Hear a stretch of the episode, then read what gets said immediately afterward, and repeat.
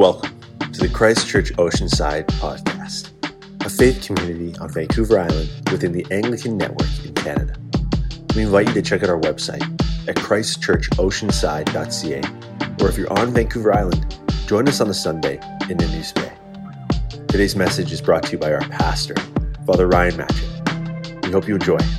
Bless you.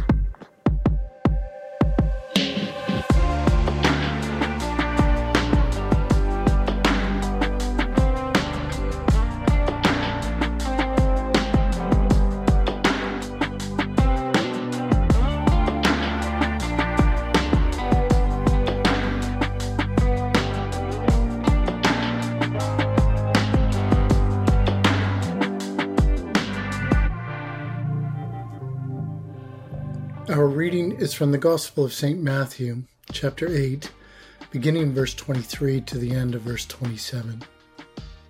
And when he got into the boat, his disciples followed him.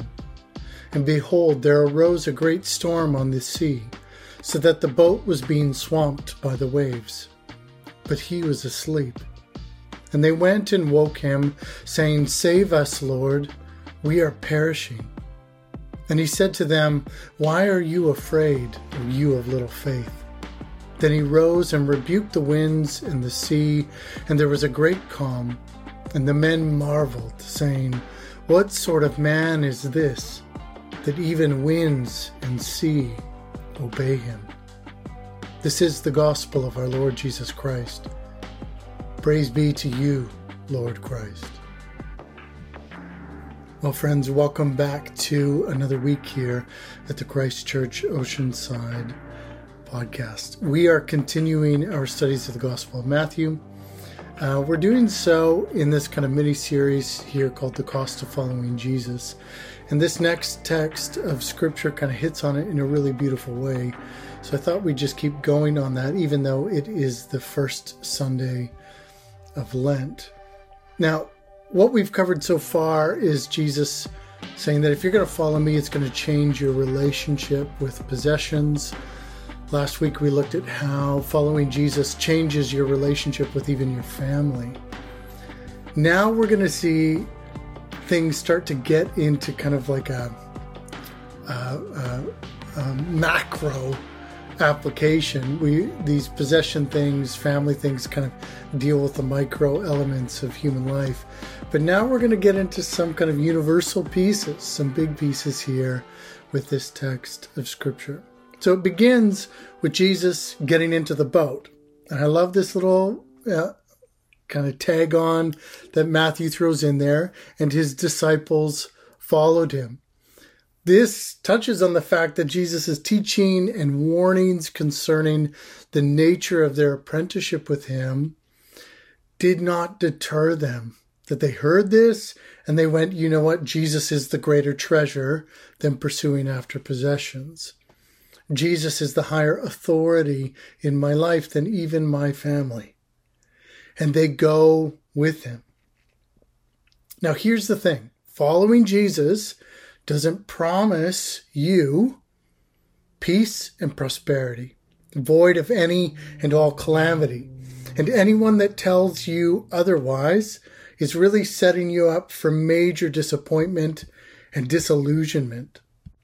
If you read the words of Jesus and follow the lives of his disciples, you see that following Jesus involves the opposite. But here's the key Though following Jesus does not remove us from experiencing the brokenness and dangers of this world, it does change our relationship with it. And this text of scripture is going to do a great job of leading us to show us a bit of a showcase of how that works. So they get into the boat, they begin to cross the sea, and behold, there arose a great storm on the sea, so that the boat was being swamped by the waves.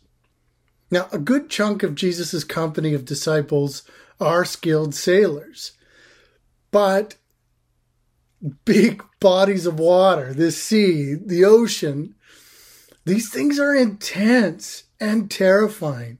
I think the ocean, even more so than flight, reveals to us that we are not in control. I think when we fly, we look up and we see all this space in this room and we feel possibility.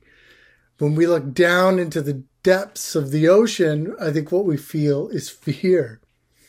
There's a whole section of the website Reddit uh, called thalassophobia, which is pictures and videos that kind of trigger the fear of large bodies of dark water. It's one of my favorites. But here's the thing about the ocean. Here's what I think it, it helps us tap into is this understanding that there are powers at work within the world that we cannot overcome, that they are beyond us. Powers and elements that seem to have this ability to create disorder and confusion that makes us feel like that there's malevolent power at work within the world that can overtake us and destroy us and we don't we are powerless to stop it. So we have this kind of question in the back of our minds like who will get it next even driving on the highway has this sense of like there's so much outside of my control am i going to make it home safe Murphy's famous quantum law is this anything that can, could have, or will go wrong is going wrong all at once. that's pretty pretty hopeless view of the world. But that's I think it taps into this idea that we all have this sense that wrong is going to happen in the world and I may one day be a victim of it. I actually can't think about chaos or chaos theory without thinking of Dr. Ian Malcolm in the Jurassic Park movies. That's that's chaos theory. But this is a really important part actually about understanding the scriptures because the New Testament world that we're in here in the book of Matthew is coming from the ancient Near East. And so the ancient Near Eastern language and culture attributed chaos not just as an unhappy happenstance, but as actually a malevolent force at work within the world. That chaos was coming from evil powers. And the analogy that the Old Testament scriptures use to describe these powers is as supernatural beings. Specifically, they use the language of behemoth and leviathan. These show up quite significantly in the book of Job. Now, what these chaos monsters are, they're symbols, they're analogies, trying to describe these otherworldly powers that humanity feels at work within the creation. Now, the behemoth is kind of this land dwelling monster described as, you know, has shapes and um, uh, d- descriptions of of like a hippo or an alligator or an ox. There's kind of all these different interpretations. But in Job, there's this one section after Job and his friends have all kind of said their piece. Then there's God's address to Job. And it spans a few chapters. But in it, we get these summaries of these chaos monsters from the mouth of God. So here's how he talks about Behemoth in Job chapter 40, beginning verse 15. Behold, Behemoth, which I made as I made you. He eats grass like an ox. Behold, his strength in his loins and his power in the muscles of his belly. He makes his tail stiff like a cedar. The sinews of his thighs are knit together. His bones are tubes of bronze, his limbs like bars of iron. He is the first of the works of God. Let him who made him bring near his sword. For the mountains yield food for him where all the wild beasts play. Under the lotus plants he lies in the shelter of the reeds and in the marsh. For his shade the lotus tree cover him. The willows of the brook surround him. Behold, if the river the river is turbulent, he is not frightened. He is confident, though Jordan rushes against his mouth. Can one take him by his eyes or pierce his nose with a snare? This behemoth figure really captures the feeling that one would get when crossing the Jordan River. Just this fear of powers beyond your control pulling you down and destroying you. And the way God talks of it here is that these powers at work within the world, man does not stand a chance against. They can't overpower Behemoth.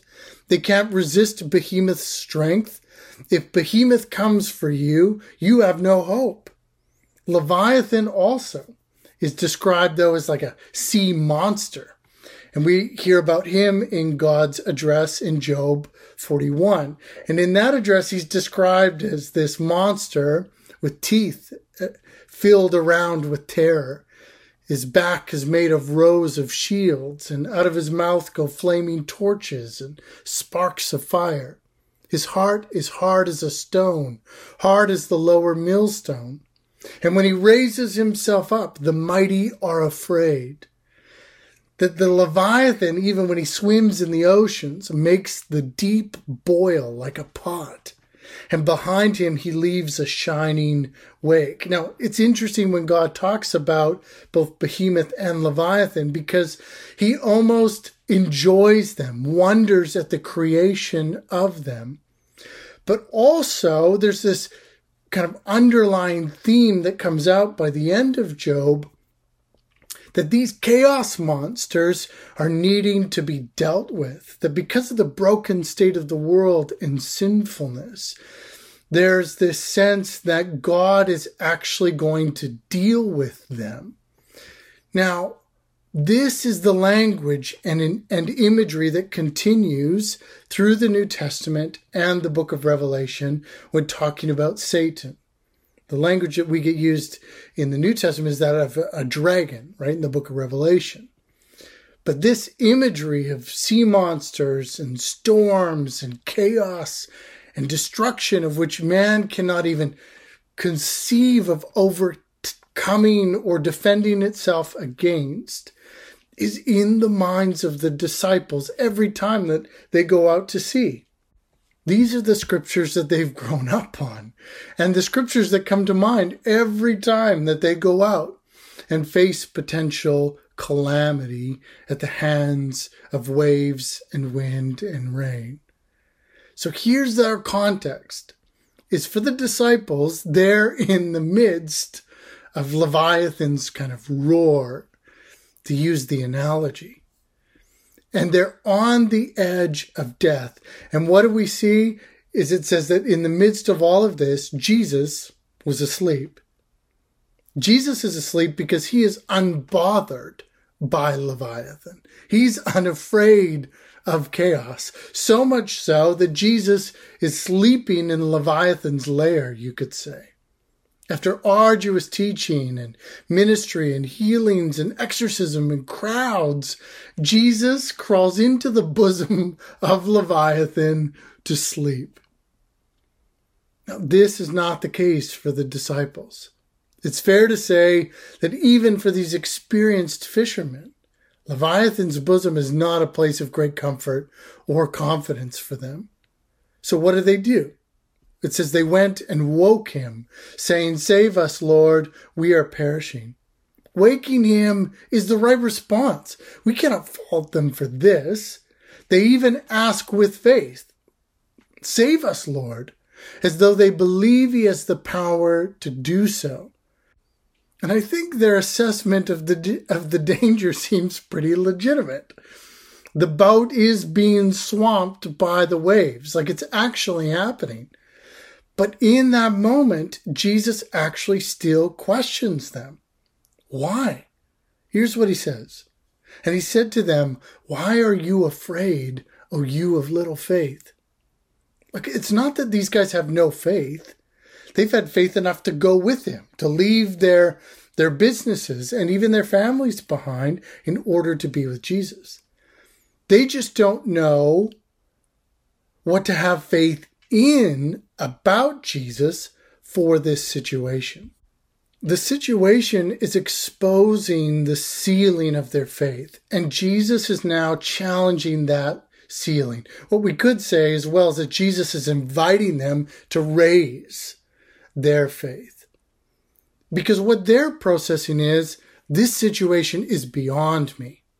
What are we going to do? Disaster is unavoidable now as we are in the clutches of chaos. The disciples can see the strength of that power and they can feel the threat that it poses. And then they can see that Jesus is with them. What they do not see, though, is all of who Jesus is. The next line is this Then Jesus says he rose and rebuked the winds and the sea, and there was a great calm. So here's the beauty of this moment. They come to Jesus rightly with the little bit of faith that they have, but they're still they're freaking out. Like they're afraid of what's happening. Then what we see is Jesus' response. And there's three key movements in this sentence that I think are going to be important. The first is this. It says, Jesus, then he rose. These are moments when Jesus' divinity are unveiled beyond his flesh where he allows his full self to be witnessed as he stands up and against the chaos. So there's this unveiling that takes place, and that's kind of the, the Christmas hymn.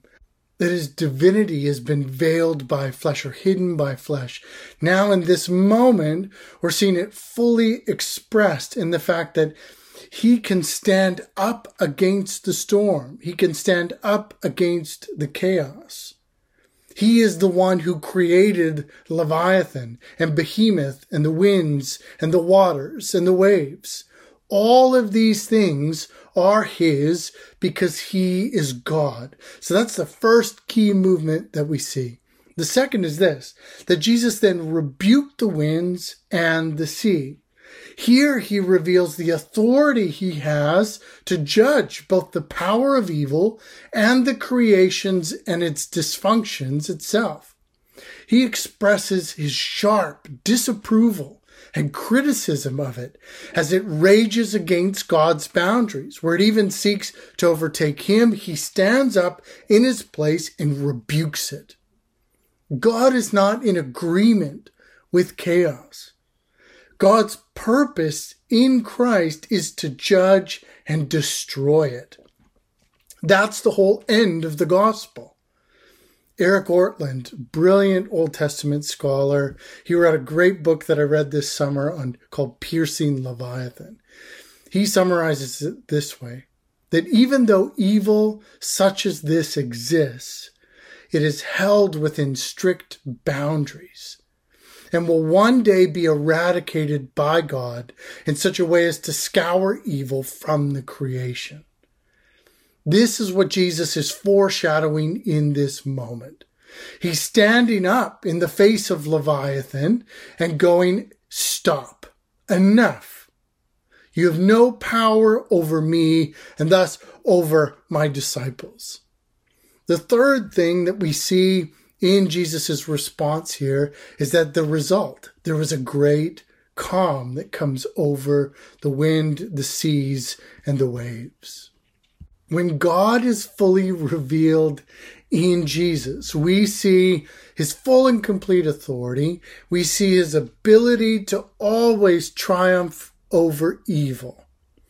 And we see his ability to bring about peace with the same ease in which he cast out the oppressive spirits with a word in the verses that we'd studied in the previous weeks. We now see Jesus silences chaos with just a word. He tames the seas with just a word. Well, what's the response of the disciples going to be to that? And the men marveled saying, What sort of man is this that even winds and sea obey him? They're wrestling with the right thing here. Because what they're wrestling with is the identity of Jesus. Who and what is he? Who do I believe that he is? What sort of man is this? And the answer is the God man. So for us as followers of Jesus, then, we have to come back to this original understanding that Jesus never promises that following him will result in a life of ease or escape from the impacts of the real presence of chaos and evil at work within the world. What he does promise us is that they cannot threaten his will. And instead, Jesus will use the situation to firstly reveal himself, to deepen our confidence in his salvation, and to develop our faith. So that changes the way we relate with seeming chaotic circumstances or calamity or hardship or suffering is we're not seeing Leviathan or Behemoth primarily at work in the midst of it and should be fearful. What we should see is I've followed Jesus into this moment. And Jesus is still in charge no matter how bad this gets. And Jesus wants to reveal himself to me in the midst of this moment that I might see him, that my ceiling, my understanding of him would grow, would strengthen, that my personal trust in him would deepen, that I would know the saving power of his work and of his presence in this moment and that it would develop my faith, that I, I want to grow into greater and greater faith, where I'm unfazed by hardship, where I'm, where I don't find myself in deep doubt in the midst of suffering. That when faced with calamity or chaos or evil at work within the world, when it seems so overwhelming, that I would have a clear vision of Jesus and that I would hold to him above all other things. This is what it means to be a true follower of Jesus. Is to see that he is Lord even over chaos. That he's not in agreement with it, he's rebuking it. And that one day he will do away with it completely. That he will destroy and ruin evil forever and that we would enjoy a life with him that is free of this thing, of these things, but it's not yet. So we pray that day would come. But what we want to do as true followers of Jesus is go, I want to have the right view of these circumstances to go, ah, Leviathan's raising his, his terrifying head again, but I'm with Jesus. Jesus is Lord over this moment.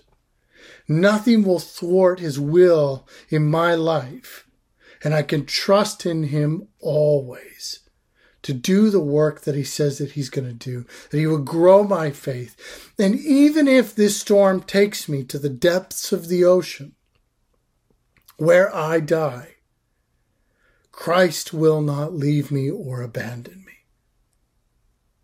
That this is just a gate to the life to come of a world where evil is defeated and Christ reigns supreme. This, my friends, is the way of Jesus. In the face of Leviathan and Behemoth and the storms that they churn. Amen.